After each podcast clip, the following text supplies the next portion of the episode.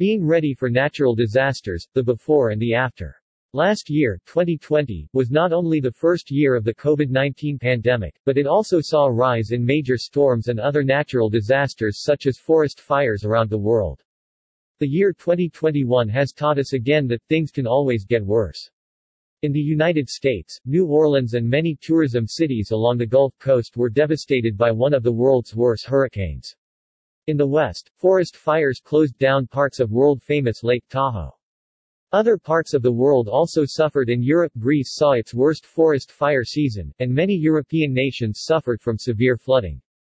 These climatic events ought to be a wake-up call to everyone in the tourism industry. Mother Nature has made it abundantly clear that travel and tourism is a very fragile industry.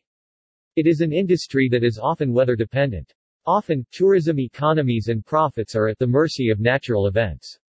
For example, Central America and the Caribbean are often at the mercy of the hurricane season. In the Pacific region, these vast ocean-induced storms, often called typhoons, are equally as deadly. In other parts of the world, there are drafts and floods, earthquakes and tsunamis, and these so-called natural disasters can do untold damage to a tourism industry.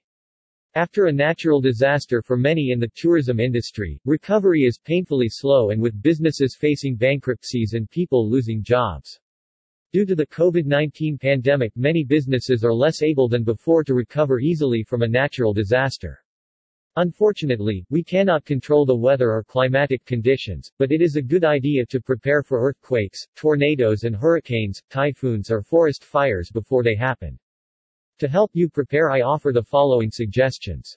Develop plans before the disasters occur. Waiting until a hurricane strikes is too late to begin to act. Develop a pre-emergency plan. This plan should be multifaceted and should include caring for those who may be hurt or sick during the calamity, finding shelters for visitors, determining who is and is not staying at hotels, creating communication centers. Think about a recovery business plan and marketing plan before disaster strikes. Once you are in the midst of a natural disaster, you will be too busy to develop a well-thought-out recovery plan. Take the time to plan when things are less chaotic and you have the patience and time to interact with others such as fire departments, police departments, health officials, and experts in emergency management. Get to know these people by name and make sure that they know who you are. Create good working relationships between private businesses and government agencies. Before a disaster strikes, make sure to know the names government officials to whom you may need to turn to. Go over your plans with these people and get their input prior to the crisis. Do not forget that disasters are often opportunities for crime. Make sure that the police department is part of the disaster plan, not only from the perspective of law enforcement but also from the perspective of public relations and economic recovery. What your police department says and how it acts toward visitors may impact your recovery and local tourism industry for years to come. Develop good communication between first responder agencies. Many tourism professionals simply assume that there are good working relationships between various federal, state, provincial or local disaster management agencies.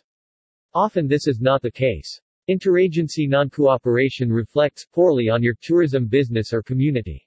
For example, furthermore, most police agencies are not trained in tourism-oriented policing and have no idea as to how to handle the special needs of the tourism industry during times of crisis.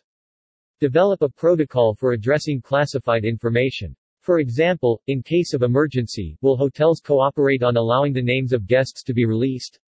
If so, under what circumstances? When should health records be released, and what is the responsibility of the local tourism industry regarding privacy versus public health issues? Develop security clearance protocols. During times of the disasters, all sorts of legal clearances may be needed. Once the disaster has occurred, it is too late to begin to sort out legal issues. Develop a list now and obtain the necessary clearances during periods of calm. In a like manner, go over with your public health people what policies will be in place if a policy of triage should have to be implemented. In this ongoing pandemic world, it is essential that local tourism agencies develop visitor public health policies and publicize them. In case of flooding, earthquakes or other natural disasters, all sorts of new problems may arise. Visitors may have lost medication and not be able to obtain replacements. Some people may not want particular medical problems to become part of the public record. Visitors will have higher levels of anxiety than if they had been at home, and we may expect to see greater levels of stress-induced medical problems. Know or have a plan if your tourism industry covers a regional or multi-jurisdictional area. Whenever possible, develop a code of conduct and a working relationship between agencies, hotels, restaurants, emergency shelters, and other relief agencies that cross city, county, provincial or state boundaries. Make sure that you have good toll-free telephone or internet service and publicize where visitors can go to use these services in case of blackouts. Visitors will want to call out and their loved ones will want to call them.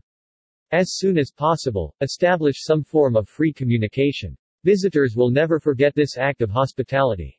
Begin long-term tourism recovery programs immediately. These long-term programs should go far beyond simply marketing the area or providing lower prices.